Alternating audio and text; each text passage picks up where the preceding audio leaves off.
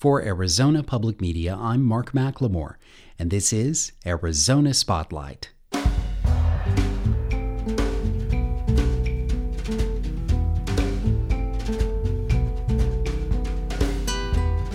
Coming up, Christopher Conover gives us an update on the state budget and other legislative actions. Adiba Nelson shares thoughts on motherhood, change, and her language of love with her daughter. I'll talk with members of one of Tucson's newest arts groups, Something Something Theater, and Andrew Brown talks with departing Museum of Contemporary Art curator Jocko Weyland. Those stories are next on Arizona Spotlight.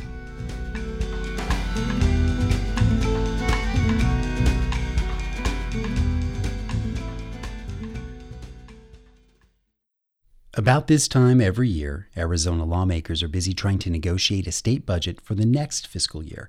Some in the legislature are hoping to wrap things up by the end of April. Next, Christopher Conover joins us with an update on their progress. Christopher, thanks for joining us. Is there anything standing in the way of an early recess? The one thing standing in the way of an early recess is actually funding for the universities most of the big issues uh, from all the folks I've talked to in the state senate and the state house and even the governor's office are really worked out. Now, there might be some dollar differences, but the overall concepts are worked out. But it's state university funding. State universities, like the University of Arizona, are way behind on maintenance. They now have a name for it deferred maintenance, and it's millions and millions of dollars. To solve that problem, the governor has suggested that the universities be able to keep sales tax generated on campus for themselves to help cover the cost of new bonds, which are basically loans. Now, the cities, like the city of Tucson, very much like the city of Tucson, are very much opposed to this idea. The way sales tax breaks down is the state levies sales tax, cities can levy sales tax, counties can levy sales tax. The state part of the sales tax is 5%, 5 cents on every dollar of that money, of that 5%, it's broken down that the cities get 10% of that. The counties get about 16 and the state gets the rest. So it's tens of millions of dollars that the cities will lose if this is approved. The governor thinks it's a good idea. The Arizona Board of Regents and the universities think it's a good idea. Most members of the legislature think it's a bad idea. And that's where the hangup is right now on the budget. Everything is kind of hinging on that concept. Shifting the topic from education to another subject which has a lot of eyes following it right now, Governor Ducey signed a bill on what doctors have to do if a baby is born alive during an attempted abortion. Have you got a feeling of what the medical community's reaction to this bill is? This pertains to abortions performed after 20 weeks. So let's put it in context a little bit. In 2013, according to the Centers for Disease Control, the federal government, 66 of all percent of all abortions were performed before the eighth week. 92% were performed before the 13th week. So we're talking about a very small number post 20 weeks. There are those in the medical community who say this is a big burden. This is considered now the most strict abortion law in the country. It goes into effect this summer. One exception was put in. If there is a diagnosis that that baby will not survive beyond three months, but the diagnosis has to have been done before the abortion was performed, then the doctors do not have to try and resuscitate. However, it has to be done in advance. The, the baby, the fetus, can't be there and then they realize that there's some sort of illness, disease, or whatever. At that point, they would have to go ahead and try and resuscitate, even if they know, based on their experience and knowledge, that that baby won't survive. If it wasn't pre diagnosed, they have to do whatever they can. They've also defined live birth or delivered alive very strictly for the first time. And it means there's a heartbeat shows breathing, uh, umbilical cord pulsation, or definitive movement of voluntary muscles. Well, you said earlier that this could be a long night for the Senate, and that means there'll be a lot more developments. Uh, our listeners can follow everything that uh, AZPM is reporting on at news.azpm.org. Thank you for your time. Adiba Nelson is a Tucson author, activist, mother, diva, and queen bee. I first became aware of Adiba's writing when I read this essay that was picked up by the Huffington Post in May of 2015. It's about Adiba raising her daughter Emery and some of the special challenges they face together. My daughter's speech therapy is breaking my heart. I'm Adiba Nelson. When she pats me on the lap and rubs her eyes, she's telling me she's sleepy and ready to cuddle. When she opens her mouth wide and puts her finger in it, she's saying, I'm hungry woman, feed me now.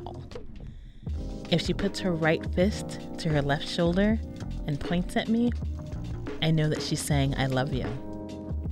This is our language, our secret language, our language of love formed from my daughter's need to communicate with me and my need to understand her. It has been the language we speak for the past five years, with American Sign Language, Spanish, and English mixed in.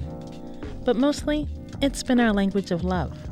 When she was diagnosed with bilateral schizencephaly at 10 months of age, I was told it would affect her production of speech and ability to communicate. Not on my watch. I was told she would have some level of mental retardation. Not on my watch. I was told this dread and that dread, and all I could say was not on my watch. I drove all over town five days a week so that I could one day give those doctors the finger. I refused to let them pre diagnose her future. She was my child to guide, not their child to predetermine. And thus, we formed our love language. As these last five years have gone by, I have watched her excel and shatter every limitation they once tried to place on her. We've been through just about every therapy under the sun. And if I told you that being dead broke and choosing between diapers and paying a utility bill just so I could have enough gas money to get her to therapy wasn't worth it, my tongue would fall out from lying five years since diagnosis, and she was currently learning to walk independently. She is feeding herself and imitating sounds and word approximations. What they said she would struggle with, this kid is knocking out of the park. And I couldn't be more proud. At therapy, we continue our love language with fist bumps after every successful pincher grasp, elbow bumps after an extended period of unsupported sitting, and strutting like peacocks after a stroll around the clinic. She is a superstar in therapy, rarely complaining, and always ending with a pat on my lap and a rub of the eyes. Mommy, I'm sleepy and I'm ready to cuddle. And of course, I oblige. She's speaking my language. But I have to tell you, there is a part of me that is unapologetically sad. She is having all of these wonderful, glittering successes, and yet I find myself at the crossroad between overjoyed and wistful.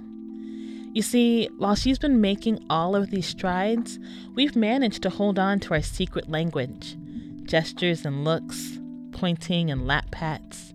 When no one else knows what she is trying to say, I know. When no one else knows what she is asking for, I know. When no one else can figure out why she's crying, I can. Most of the time, it takes about two seconds, and she knows that if no one else knows her, I, her mother, know her. But now there's a communication device. It's got pictures that correspond to words, and when she presses one, this computerized robot voice tells me what she wants. And if I'm being honest, as much as I love it, it's starting to form the rugged zigzag crack at the top of my heart. Now, instead of looking at me and then glancing at the bowl of oranges to tell me she'd like some fruit, there is a button that says fruit. Instead of patting my lap and rubbing her eyes to tell me that she's sleepy and she's ready for cuddles and then bedtime, there is a button that says sleep.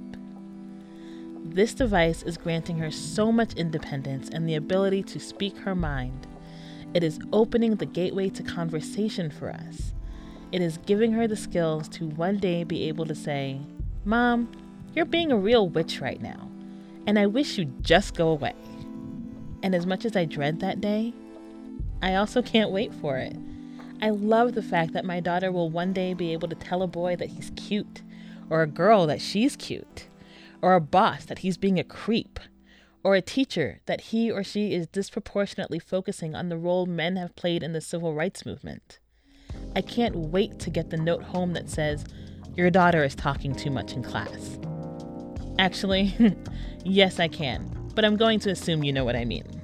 However, right now, while she's five years old and learning the motor planning to tell me she's sleepy or hungry or wants to watch television, I just want our secret language. I want to hold on to it for all its quirky, silly nuances that only she and I know about. It's selfish, I know. How dare I want us to keep this little gem of communication we've created? How dare I expect her to forego her own advancement to appease my aching mommy heart. How dare I want my baby to stay my baby forever? But alas, we didn't go to every therapy under the sun just to remain under the predetermination of doctors. So, I'll watch her grow. I'll listen to her punch the buttons and tell me she's hungry or thirsty or sleepy or anything and I'll applaud her as she gives her graduation speech 13 years from now on her communication device. But for now, while she's five, I'll hold on to any moment I get to share our secret language. Every sparkly eyed glance, every wry smile, every lap pat and eye rub that says, Mommy, I'm sleepy and I'm ready to cuddle. Our language doesn't need a device, it's ours. Glance for glance and no series of letters strewn together could ever aptly communicate our language of love. Adiba's daughter, Emery, is now almost eight years old, and we're happy to report that they still communicate in their language of love every chance they get. You can find much more of Adiba Nelson online, especially at her website, The Full Nelson.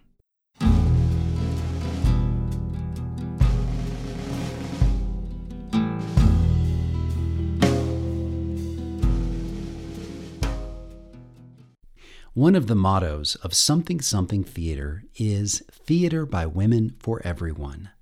The uniting theme of their current season is Women Who Dare. But as we'll learn next from Something Something's artistic director, Joan O'Dwyer, and actor Paul Hammock, the production that debuts this weekend centers on the relationship between a male professor and a student who reminds him of himself. It's work from a new playwright named Anna Ziegler and Joan O'Dwyer says it fits in perfectly with the theater's mission. We started in 2015. We had just one play at the beginning of the year, The Weir by Conor McPherson, because I love all things Irish. That went over pretty well, and I thought maybe we should just have a company. And so then um, we were searching around for a name for the company. And we had a playwriting group, and it was called Something Something. And Catfish Baruni, a performer around town, had named the group so we said to him, Could we borrow your name for our theater company? And he said, Sure. But it was kind of sad because after that, the playwriting group disbanded because a lot of people in it started working with our company. So they didn't have any time to go to the playwriting group anymore. So, about how large is the company that you're referring to? This year, um, we have four directors and I'm directing two of the Working plays. on four different plays, I might add. Yeah, five plays. I direct plays. two of them. Okay. I'm the artistic director and I choose the plays. I also choose the director. That's my job as artistic director. Tell me about the new production you've got coming up, Dov and Ali. What's um, what's the basis for this play? Uh, this play is written by a young playwright woman, Anna Ziegler. She um, she is Jewish, and um, the teacher in this play, Dov, teaches in a high school in Detroit, modern day Detroit.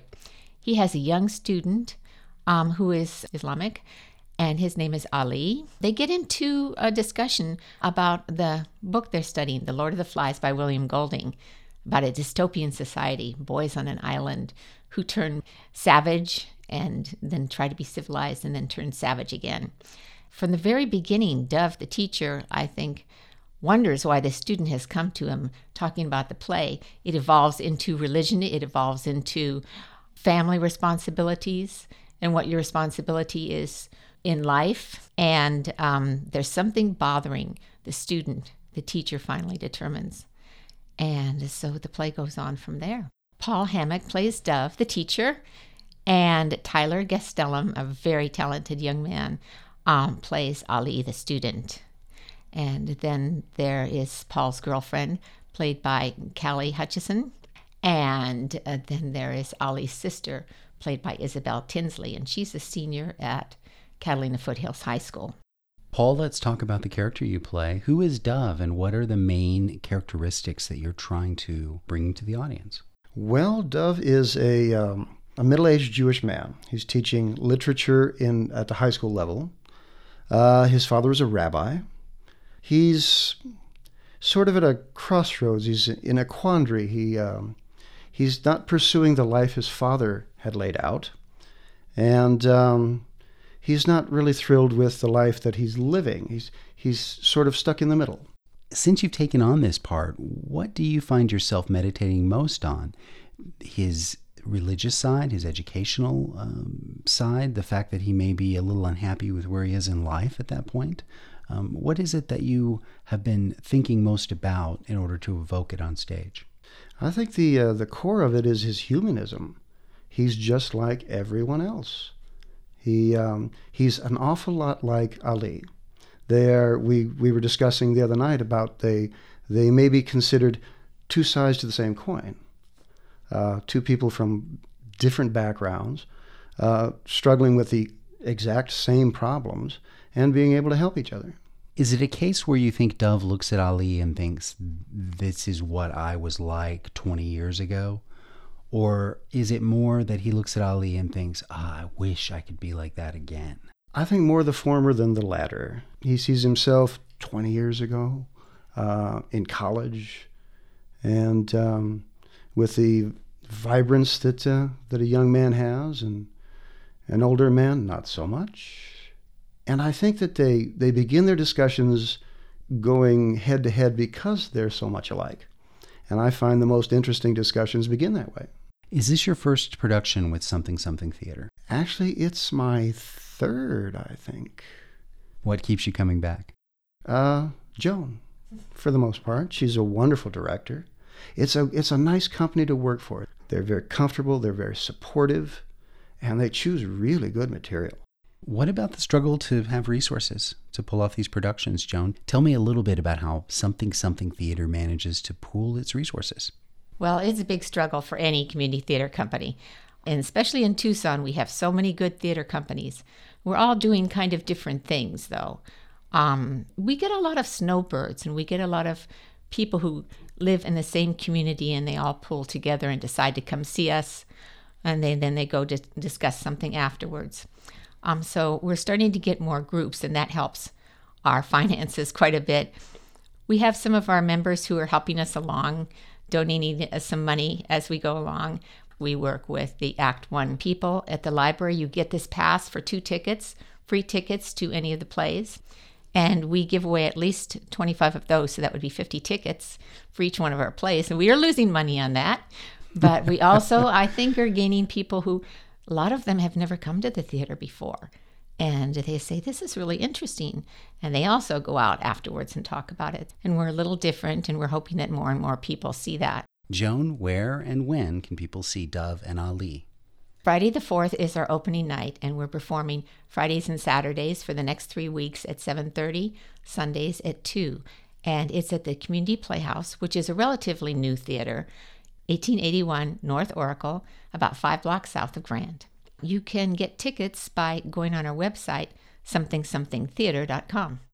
My guests were Joan O'Dwyer and Paul Hammock from Something Something Theater. The free ticket program that Joan mentioned is called Act One, available at all Pima County public libraries. Local performing arts groups donate passes, which the library makes available to users on request, on the principle that this allows people to check out the Tucson art scene.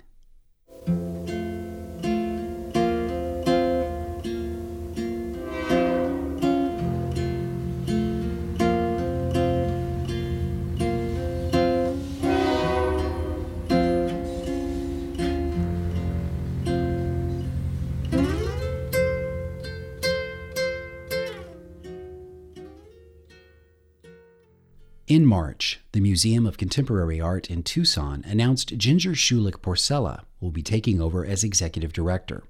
She will also take on the role of chief curator, and that means current curator Jocko Weyland is moving on. Producer Andrew Brown visited the museum to talk to Weyland about his time in Tucson. The Museum of Contemporary Art is located in the old Tucson Fire Department Station Number 1 building downtown. It's a brutalist structure with large garage doors that howl when the wind blows. It sounds like you're in a wind tunnel. My name's Jocko Weyland. I am the chief curator of MoCA Tucson until the end of June. The new executive director will be MoCA Tucson's third in the last four years. In that time, curator Jocko Weyland has been a constant presence at the museum, not only in his artistic vision, but physically also. I've lived in the building for four years, which was possibly be considered a sort of performance art piece. The current show in the main hall, curated by Jocko, has a long but apt title. it's if you stay busy, you have no time to be unhappy. I had an idea that he might be leaving when I went to the opening in February. I sensed that this might be the last show or close to the last show, and that kind of pushed me into doing something that was a summation. People have passed through, people that are from here, people that are here, some that are well known, some that are totally make art in, in isolation. I want to get them all in the room and instead hopefully turn into something that gave everybody their due, but as a whole was a kind of my biennial. I wanted to know what shows Jocko was most proud of in his time here. I'd done about 20 shows in that time, so I'm not going to be able to talk about all of them. The mobile pools were really a lot of fun and great. Having Terry Trash perform here. Texas Trash and the train Trainwrecks. The third day I moved after I moved to Tucson, I saw Terry Trash at the district, and it made a big impression. Uh, this is like a once in a lifetime experience. Was was Anne Marie and I finding Robert Barber, who was hiding in plain sight you know, he lived in Tucson. He put his art in art shows in Tucson and never really got any recognition. And when we met him, he was 92 and he'd been painting for 50 years. And the amount of work he had made and, and, and the dedication, the determination, and just was a, a really great artist. Jocko moved here from New York, where he was working as an artist and a writer. He has contributed to the San Francisco Arts Quarterly, Adbusters, the New York Times, Thrasher Magazine, and written multiple books. He has a global perspective on the art world. At times, this conflicted with the Tucson art scene. I would call it defensive provincialism. You would think Tucson being the 33rd largest city in America with a million people, I've found at times a lack of curiosity about what happens outside like Picasso already existed. If you're gonna like make, do a creative pursuit, you gotta at least be aware of it and kind of see that as a challenge or something to deal with. The situation we're talking about is often instead of doing that is this sort of shying away and like pushing that aside and being like, well, this is good for me and my little group of friends, and that just doesn't cut it. From Jocko's view at the museum, he witnessed the redevelopment of downtown Tucson and he encourages the city to be more mindful about the way we proceed. Tucson has character and is really different, which is like great. It's inevitable that this like downtown so-called revitalization it's happening everywhere gentrification whatever you want to call it i just think it's worth thinking about like it's not just plopping it down in this modular way and and letting a few private developers really run things The downtown motel is a great uh, example. You had this wonderful 1950s Googie architecture motel, you know, in disrepair, but you can't replace it when you get rid of it. What is now in its place is something you could have anywhere in the world. A chance was lost there to make something good and special as opposed to just like, oh, could have been anywhere.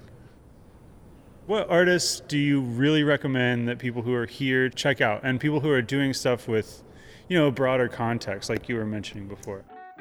To use three examples, artists and one architect who are both really quite renowned in their fields.